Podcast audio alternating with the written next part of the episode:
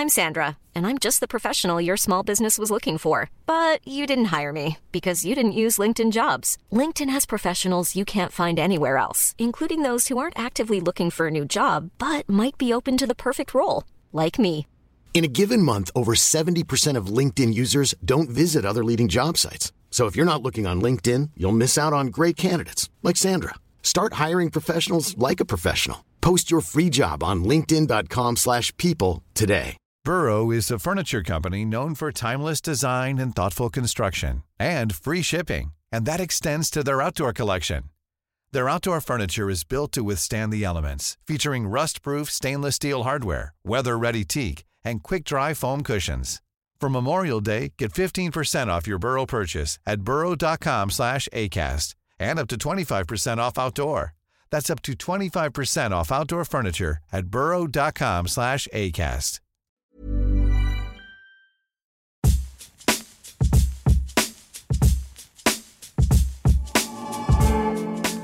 What could go right?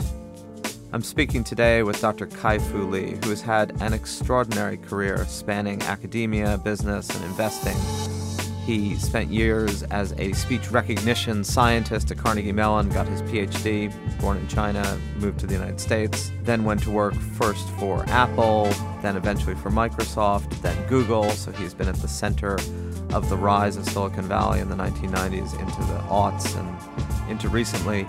He is one of the primary drivers of artificial intelligence research and hence has written a new book about AI superpowers, looking at the ways in which China and the United States are both in separate but in many ways equal ways innovating and, and developing artificial intelligence technologies.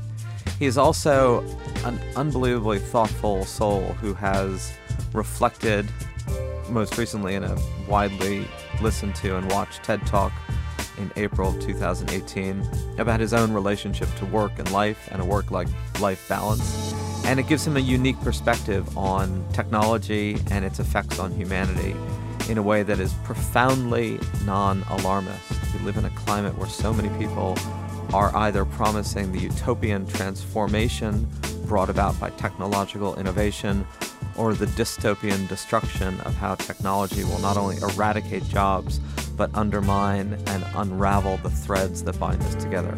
And Kai Fu Lee has a different sensibility, having been someone who has been at the belly of the beast, in many ways has created the belly of the beast, and sees a more constructive path of the synchronicity between human needs and desires on the one hand and the technologies we create on the other, and that it need not be a zero sum. In fact, it can be building upon both strands in a way that can enliven and enrich our worlds.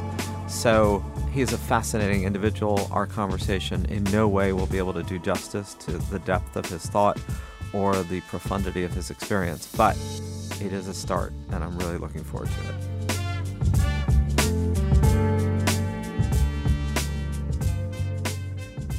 So, Kai Fu Lee, you're out with a new book, AI Superpowers China, Silicon Valley, and the New World Order. But for you, at least, this is a chapter in a life that has had multiple chapters from being in academia to being at Microsoft to Google to now your current independent ventures in investing. And curious as to what the genesis was for writing the book, because not everyone writes a book. There's often a reason, or at least we hope there's often a reason. So, why a book and why now and why on this? Uh, sure. Thanks. It's great to be on your show. Uh, there are really uh, three reasons. Uh, first, I've been working on AI for the last 30 plus years as a researcher, uh, product executive, and then an investor. So I feel like I have a unique outlook on artificial intelligence that I feel other books do not quite deliver. Second, because in our investments, we are seeing uh, a significant percentage of the companies that we invest in uh, are building great products that would, when they launch and are successful, displace jobs. And that makes me concerned and feel like that's a message that should get out. And then lastly, I've been working in U.S. and China, but the China portion in the last uh, four years has been really, really unusual as I experienced China develop a new style of entrepreneurism as well as very successful execution in AI. I think that's a very interesting little short piece of history to chronicle and maybe some useful lessons for entrepreneurs throughout the world.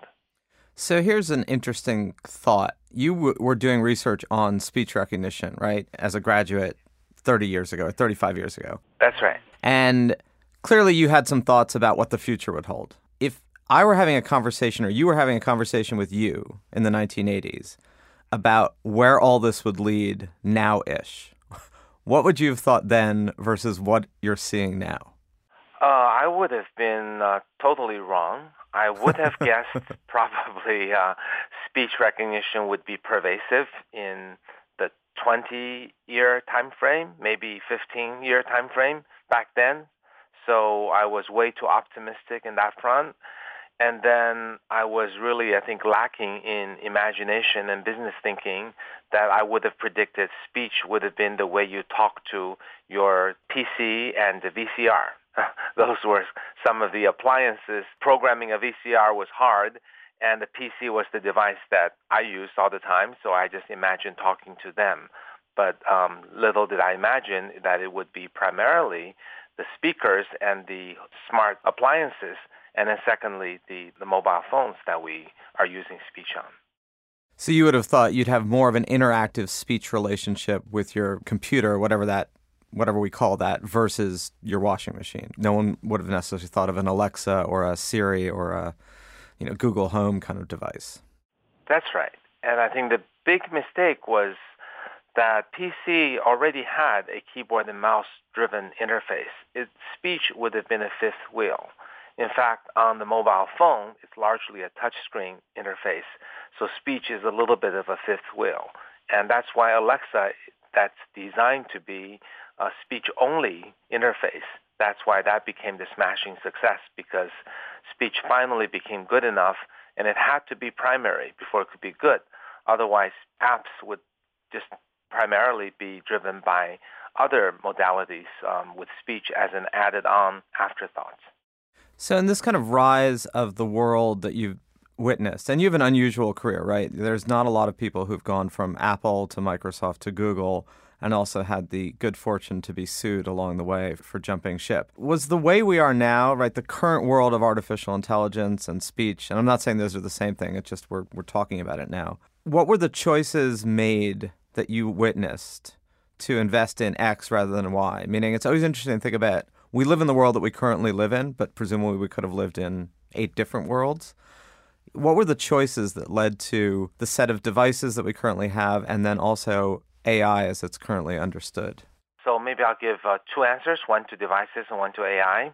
I think devices, it was uh, Steve Jobs' genius. Had he not done uh, what he had done with the iPhone, Android was going in a different direction, and people were thinking Nokia, BlackBerry, and those directions probably would not have led to the degree of um, ease of use and proliferation of mobile phones.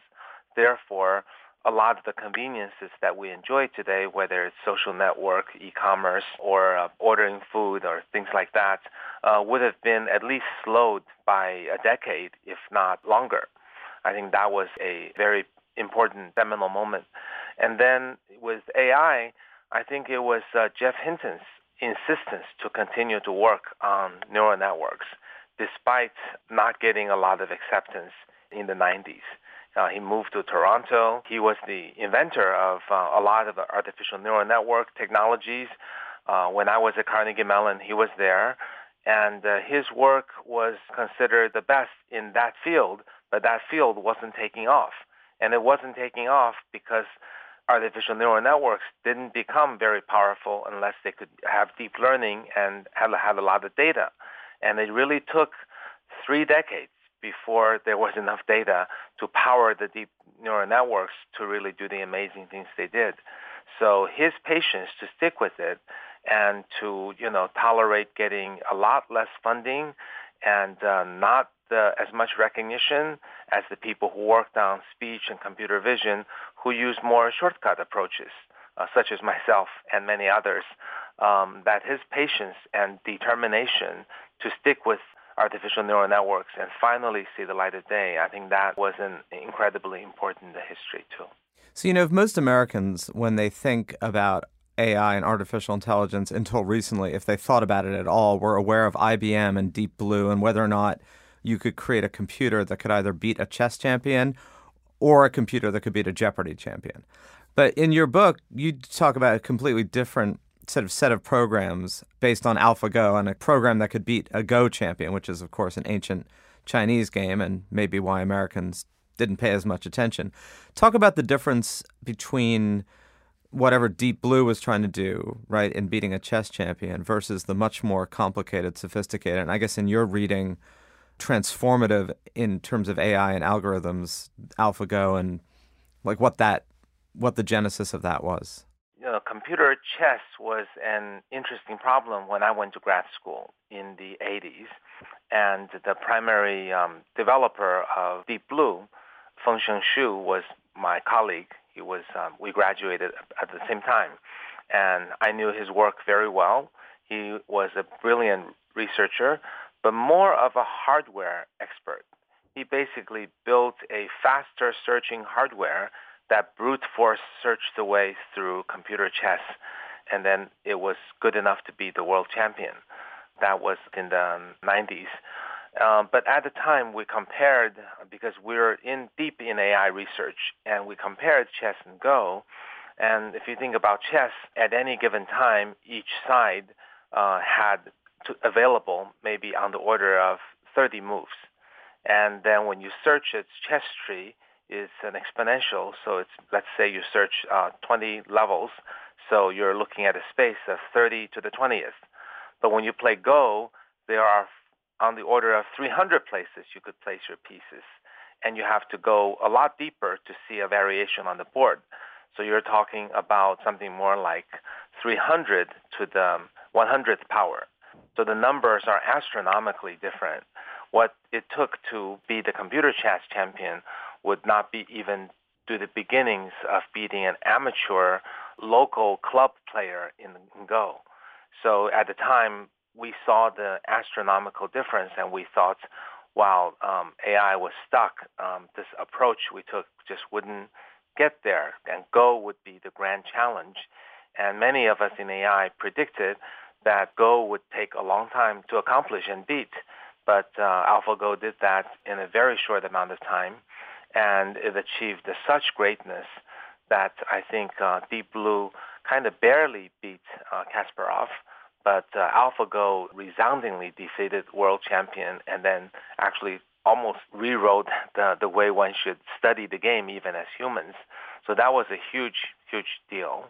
Um, the Jeopardy Watson was interesting, but it was a one-off experiment using kind of old technologies. It was more akin to knowledge representation and combination of that and um, the search engine. So because, you know, we worked at Google, we saw we could rethink how it would be done. And when it was done, and we thought that was very nice, but we could do it ourselves. And similarly with Deep Blue, we thought, wow, that was great, but that's hardware. We could do it ourselves. In both cases, we, we thought we could do it. The AlphaGo was really a, a breakthrough. So in some sense, for kind of a layman's term, the earlier versions, the, the Watson and the Deep Blue, were a hardware throw a lot of computing power with with data and the ability of fast machines to outpace fast minds versus a multidimensional software approach. I mean, eventually, right, computer power would have gotten great enough that the deep blue approach could have worked for Go, right? Just with enough processors and enough. I don't think so. I think today, if we took Deep Blue algorithm and not add any of the known new stuff and just ran it on the fastest hardware plus software, and then just completely transferred it to Go, I don't think it would be anywhere close to AlphaGo's level. So I think what was critical was really the invention of deep learning and correspondingly the huge amount of data it took to train uh, deep learning. These two things, uh, I think, went hand, hand in hand. So the part of your book and the talks you've given that's counterintuitive to what a lot of people perceive is that you argue that the algorithm or the the basics behind deep learning are the key invention for current artificial intelligence everywhere. And I think you use the analogy of it's much like the modern discovery of electricity generation that Thomas Edison did. Then it took decades and decades to find multiple, multiple applications for how to generate electricity. But that basic unlocking was the key ingredient.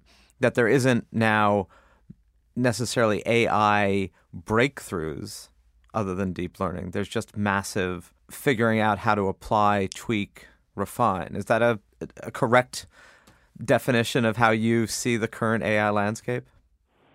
Uh, yes, it is. I mean, I provide for the possibility of another breakthrough. There's always new breakthroughs possible. Um, I think the main point I was making is when you look at the last 62 years of development of AI, the one single huge breakthrough was deep learning. That was 10 years ago. And since then, there hasn't been a- another breakthrough anywhere close to its magnitude. So for us to say, oh, there will be a lot more breakthroughs that AI will jump to a new level or even match human intelligence, I think that's just pure imagination. That I, I don't rule out the possibility, but it doesn't seem likely based on the history of 62 years. So all these people who are writing, I mean, there's a, a whole set of people now who are forecasting sentient machines and when we're going to be in a period where there's self sustaining intelligence that approximates consciousness on the part of machines. You think that that's still really in the realm of dreams and fantasy. It doesn't mean it won't come true at some point. You just think it's way beyond the current horizon. Yeah, and that's partly that was the first reason I mentioned that I wrote the book that these imaginative people are generally physicists, philosophers, um, historians, or uh, economists, or politicians, or storytellers, or science fiction readers or writers. None of them AI researchers. Very few AI researchers truly believe this. And I talked to many of them, and they're kind of frustrated that there is this fantasy going on, but they just shake their head and go back to work and most of them are quite pleased that someone stood up and spoke what's in their mind, which is deep learning is an amazing innovation. It will be electricity like in creating these single domain problem solvers, but these problem solvers, while they create a lot of value and displace some jobs, are nothing like the sentient human beings. And to get there, we'll probably need 20 more breakthroughs, which uh, requires God knows how many more years or decades or centuries, or maybe never. So, in this emerging and yet still somewhat constrained landscape, you talk about how China has an equivalent power to the United States in terms of resources being utilized to build out various aspects of AI. Why do you think China has particular advantages, and the United States clearly also has particular advantages in terms of capital and, and innovation culture? But talk about the difference between the two, which is, of course, ever more salient at a time when, at the political realm, there seems to be an increasing degree of cooling of relations between China and the U.S. or ratcheting up of actual tensions, which makes this whole conversation of who has the AI edge somewhat more weighted than it would have been, you know, even five or ten years ago. That's right. China and U.S. are both very strong in AI for very different reasons, almost opposite reasons. I think uh, U.S. is stronger in very strong um, depth in the, the researchers. So you know, probably 60, 70% of the world's best AI researchers are living in America, driving the field forward. China has perhaps one-tenth of that size. U.S. has the best universities, research lab. If there were another breakthrough, uh, it would likely come from America. And U.S. has uh, the world's most powerful, successful AI company, Google. It is by far better than any other company, uh, Chinese or American, in AI technologies. And U.S. has a very strong, innovative approach driven by Silicon Valley. China's strength is actually there's more capital in China. Last year, more money was invested in AI than U.S., although that's not the main reason. But there's a lot of capital precisely because there's a lot of very hardworking and opportunity-seeking, fearless, uh, high-ambition uh, entrepreneurs, even more so than Silicon Valley. Maybe less innovative, um, but more tenacious in picking a problem and not afraid to very uh, extreme, drastic things, hiring a lot of people, taking on challenges and solving it. I think that's a different entrepreneurial culture, but probably more suited to applying AI to a business problem, less suited to inventing a new AI approach. That's China. So the entrepreneurial culture in China, I think, is favorable. But the biggest advantage in China is data because deep learning requires a large amount of data and it works better in any domain uh, when you have more data. China has more users and each user uses mobile and or whatever application many more times than uh, say in the US. So Ch- China has a huge amount of data that becomes rocket fuel uh, for AI. And then lastly, China has a lot of uh, strong government level support, which uh, includes building infrastructure like new cities, new highways for autonomous vehicles, as well as a very technically friendly policy that's trying to push technology forward and regulates it only when problems come up as opposed to regulates it from the beginning. And also China has less of the complexity of uh, you know liability, insurance, lawsuit, consumer advocacy, and labor unions uh, and uh, lobbyists, all of whom play a role in potentially slowing down the adoption of technology. So that's the China advantage. So roughly 50-50 um, with things going for each country. Millions of people have lost weight with personalized plans from Noom, like Evan, who can't stand salads and still lost 50 pounds. Salads generally for most people are the easy button, right? For me, that wasn't an option. I never really was a salad guy. That's just not who I am. But Noom worked for me. Get your personalized plan today at Noom.com. Real Noom user compensated to provide their story. In four weeks, the typical Noom user can expect to lose one to two pounds per week. Individual results may vary. Burrow is a furniture company known for timeless design and thoughtful construction and free shipping, and that extends to their outdoor collection. Their outdoor furniture is built to withstand the elements, featuring rust-proof stainless steel hardware, weather-ready teak, and quick-dry foam cushions.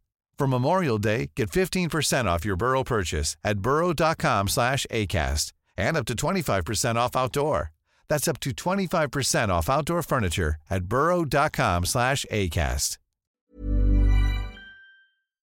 You've also talked about differing attitudes towards privacy and data in China versus the United States. And look, like anything else, there are 1.3 or 4 billion people in China. There are 320, 30, 40 million people in the United States. For every generalization, there's going to be a lot of people who don't fit that generalization. Nonetheless, you've talked about differing attitudes toward data sharing at a consumer and an individual level in, in China versus the United States. It, it struck me years ago. I was I ran an investment fund that invested in Chinese and U.S. companies for a period of years and, and wrote about that a bit. That things like the bots that would in China five, ten years ago scan the data, permission scanning all of the data on a iPhone or any smartphone as a way of establishing a credit trail so that you could get approved for a small consumer loan in five minutes or as long as it took.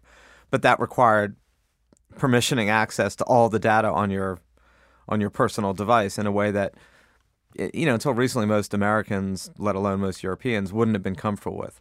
But you say it's not that in China people are unconcerned about privacy. It's just they have a more, I guess, utilitarian approach to it. Talk about that a bit. Uh, yeah, uh, I, I, think the data advantage primarily comes from the population size and the usage frequency, but uh, I would also acknowledge that privacy is held at a much higher level in the U.S. and Europe than in China. Uh, I think there are a couple of reasons behind it. One is actually newness, right? I think more more naivete, less consumer advocacy causes people to push that OK button more often that is changing because uh, more and more people are reading about you know the Cambridge Analytica stories and things like that, and are becoming more concerned. But on the average, yes, still uh, more more willingness. And I think secondly uh, is, as you said, a utilitarian view. No one wants to give up privacy of, from any country, but privacy is always traded off against things like convenience or public good, such as you know contributing to a health database for cancer, or security, such as cameras in uh, airport that makes your flight safer, but you're being watched. So when those trade-offs are presented, I do think on the average, the Chinese users, even when fully disclosed, would be a little more open to um, having the data taken if there's something utilitarian positive in exchange for it. It's funny. I mean, um, you, you remember, of course, the famous line that Scott McNealy, who was then CEO Sun in the late 90s, said, You have no privacy, get over it. And everybody was, at least in the Western world, was shocked by this comment, right? What are you talking about? That's ridiculous. And in a weird way, right, that's a, become an extremely prescient remark. I've often asked people, eh, particularly in the US, right, why there has been such comfort with um, almost zero privacy if it's transactional with Amazon or with Google or I guess with Microsoft, but a high level of concern about privacy when it comes to government access to data. Now, at least in Europe, right, recently with the passage of the, the data protection, the European Union has been extremely concerned with the sort of free, promiscuous use of data by large companies and has been much more aggressive about that than Americans. Some people have responded, well, Amazon or Microsoft isn't going to break down your door and, and haul you away and arrest you for whatever data that they find, whereas governments can. So that's the concern about it. You've had experiences in all these cultures and all these attitudes. Do you find the lines make sense or are they just culturally arbitrary? I think they're culturally different. A lot of these expectations and entitlement come from the heritage of, of each country. So that's certainly one aspect. I think another dimension is just from uh, experience and, naivete. I think Chinese users are relatively newer to internet, so I think more maybe more exploratory. And some of it come from utilitarian culture versus uh, individual liberty culture. Uh, I don't think it's right or wrong, and I, I don't think there is. Uh, I don't think there can be a single universal standards. There might be some lowest common denominators the world can agree upon, but I'm I'm certain the standards will be different. The European approach, I think, is an interesting experiment, but I, I think it's probably going to be a failure because it's uh, government putting at the individual person's hand uh, very fine level control over privacy. And that's not the right knob. I don't know what the right knob is, but giving me control over, you know, Google, Gmail, YouTube, Facebook, which wants to give this access or that, uh, I don't think I, as a consumer, can make an intelligent choice, informed choice, I should say. So I, I, I think it's good that Europe is doing an experiment, and I think once it fails, people will hopefully come up with a better way and it'll be a kind of a crowdsourcing to all the governments to figure out more reasonable ways to give user a little more control over privacy, which I think is a good thing. But the way it's being done in Europe is just not very smart. And you're not necessarily a fan, therefore, of the more utopian or maybe dystopian, depending on your perspective, view that all these companies, Microsoft and Google, I mean, Google more than Microsoft, to be fair, and, and Amazon and you name it, have made huge amounts of money essentially getting our data for free, and there's a movement toward maybe there should be a way, blockchain, some way of having your own personal data key that you then license to whomever it is that wants to use it to develop new AI tools or commercial products. I'm absolutely sympathetic to the thinking. I think the thinking behind it is right. These companies are using our data to make a ton of money, but sometimes one can't reverse history. I don't see any practical ways of uh, taking it out of them without creating something that's unfair to them and and also consistent with all the laws and regulations of all the countries. And once you talk about giving the right back to the user, I think then you're talking about a different European view from an American view, from a Chinese view. Um, I just think it's a very messy problem. I think if people want to start new businesses that way, that might be better. The legacy ones are going to be really hairy to tackle. I'm very sympathetic to the thinking. In an idealistic world, if we could start over again, that might be better. But sometimes you just can't, you know, roll back time and start things over. So, in our time left, let's talk a little bit about the future, and then I actually want to talk a little bit about your TED talk and, and about you and how you kind of see your own future. So, on the future question, you talk a lot about, as have many people, about the challenges ahead for multiple jobs that have been traditional. The McKinsey Global Institute has probably been the most aggressive in talking about just how large a percentage of current jobs are under challenge from robotics and AI over the next couple of decades. I mean, their their numbers are astronomical, thirty plus percent. And you talk about that as well. That there's many tasks that human beings have done that we call jobs that artificial intelligence and the kind of the growth of deep learning will, if not make completely irrelevant, will make largely irrelevant. How quickly is this going to happen? How severe do you think it will be?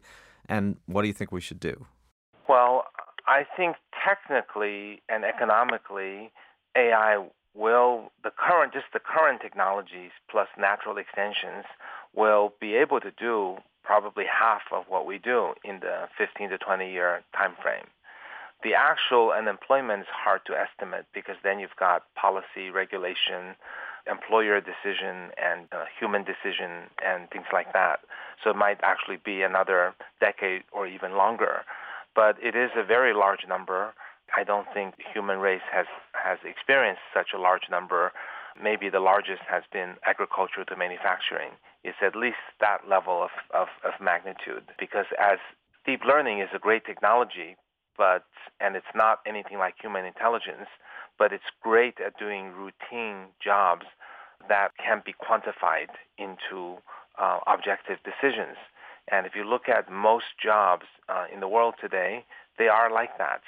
It's not going to take away the jobs of scientists or CEOs or M&A experts or, or your, your job or my job, but it will really challenge the white collar and the blue collar routine jobs.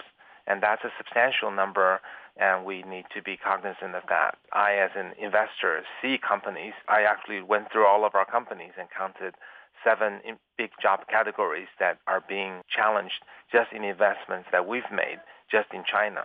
And you multiply that by many other VCs, and then these are just startups. And also look at all the large AI companies. I think the numbers uh, will be very large. And then what do we do about that? I think in the long term, you know, if you look 50 or to 100 years, we could actually, there are a lot of solutions. We could work less. Uh, we could work four days a week. Some people may not have to work. And also in the longer term, AI will probably create more jobs, jobs that we have no idea what they are.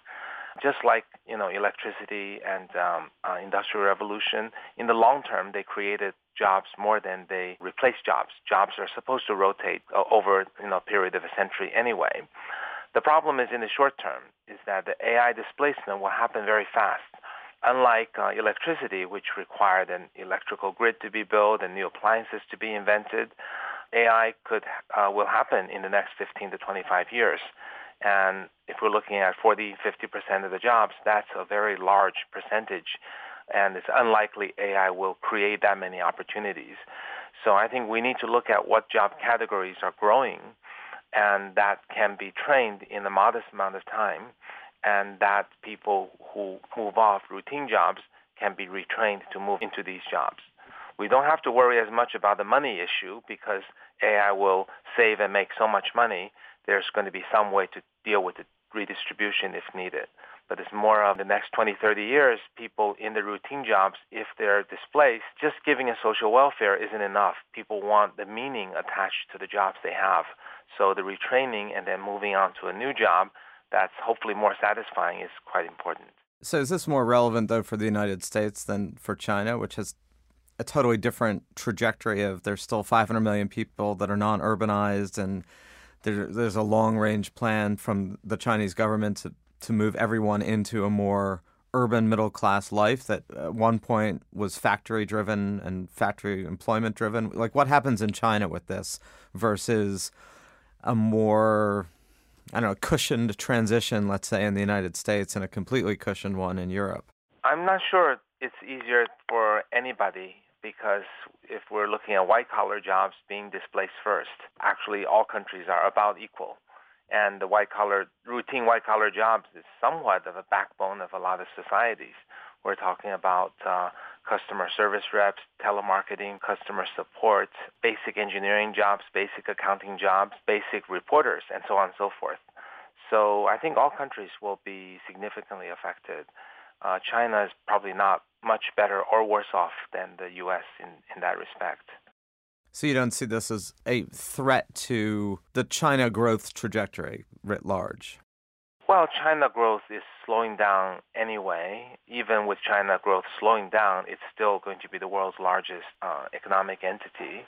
Those things aren't going to be affected by that. There are a lot of arguments either way about why it might hurt China more or less, and I think those are not the, the main issues because when we look at the job categories, whether it's McKinsey or uh, Oxford or uh, OEDC studies or our own studies or our own investments, they hit jobs that are in the mainstream in the tens of millions in Europe, US, and China.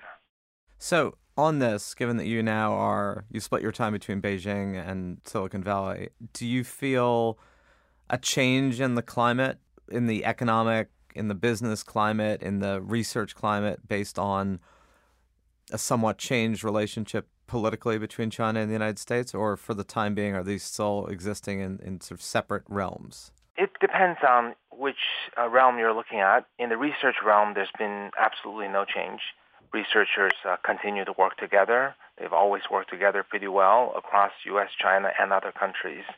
And I think the AI researchers' willingness to share has been a major reason for the uh, continued progress. In the business world, I think a lot of people are affected and watching because there are a lot of dependencies between the two countries and anywhere from CFIUS to um, export control to tariffs affect, I think, a lot of industries. On the other hand, when it comes to AI and mobile technologies, which is primarily what we invest in in China, uh, actually China and U.S. are in two parallel universes. Chinese VCs funding Chinese companies building products for the Chinese people. So their gain or loss would not be at all related to the American company's gain or loss. So it's almost two parallel universes moving forward and not affected by the trade dispute. So it, it really depends on uh, case by case. So I want to end with a totally different question. Uh, and this has been fascinating. I feel like we could go on for hours and people would probably listen to minutes of it, which is you gave a TED talk in Vancouver in April and you talked about your own challenge to, to find a good work life balance, right? Over a long career where you worked unbelievably and unbelievably intensively. And, you know, you spoke about how you found that there was a big imbalance between your personal life, your family life, your relationships, and your work. And clearly, you're still doing fascinating things. You're investing. You are, by all definitions, a person of the world. But do you feel that you've actually come to a place where you have found that perfect noble eightfold path balance of work, life, ambition, all of it? Oh, I'm I'm sure it's not perfect, but it's uh, significantly improved. yeah, as I mentioned in the TED Talk, it was through discovering that I had fourth stage lymphoma that I realized the most important thing is is not work itself, but the the people you love and the people around you, and and that actually comes back to AI in thinking that if those are the things that matter, then can those things be done by AI? And the answer is no. Therein lies the answer to the question we brought up earlier about all the job displacements, that if there are enough uh, service jobs that have an empathetic love or compassion or trust component, those are the jobs that we could uh, retrain people to do. So that's how I reconnected the dots and my own workaholism, my own illness, my own epiphany, and the importance of compassion and empathy and how AI can't do that comes back to close the book by saying that uh, we actually can uh, retrain and create and have highly satisfying jobs that are service jobs, but they're service jobs that have a high human touch and compassion and empathy that goes from uh, nannies, nurses, doctors, teachers, social workers, and so on, and that many of these jobs are uh, trainable and the numbers can be very large. Let's say elderly care, that we can expect the routine jobs to become these more empathetic jobs that are more satisfying and can solve the meaning problem that I think a lot of people would face when AI displaces the jobs. By the way, that is the most uh, optimistic, genuinely utopian, and in many ways beautiful vision for how our ability to create this thing called artificial intelligence, because frankly, it's not artificial given that we invented it, and human passions, needs, emotions that are not really susceptible to bytes and bits, and that there can, in fact, be a harmonious interplay between the two rather than some sort of zero sum competition between the two. And I think, you know, you, you create a real compassionate voice for we've always oscillated between real fear of technology and real hope for it. And I think you're striking more of a balance between here's what technology can do, and much of it can be liberating, some of it can be threatening. And here's what technology can't do, which is create human relationships and emphasize the bonds between friends and family and society. It might augment those and it might undermine those, but it certainly in no way in our current horizon can supplant those. So it's a really, I think, important vision. And if we had more time, we could spend more time talking about it. But I do want to thank you for that, among other things. Well, thank you. That's a great, great summary. I couldn't put it better myself. Thanks. Well, well good. Hopefully, we will talk at another point. I appreciate the discussion today. Yeah, same here. Thank you.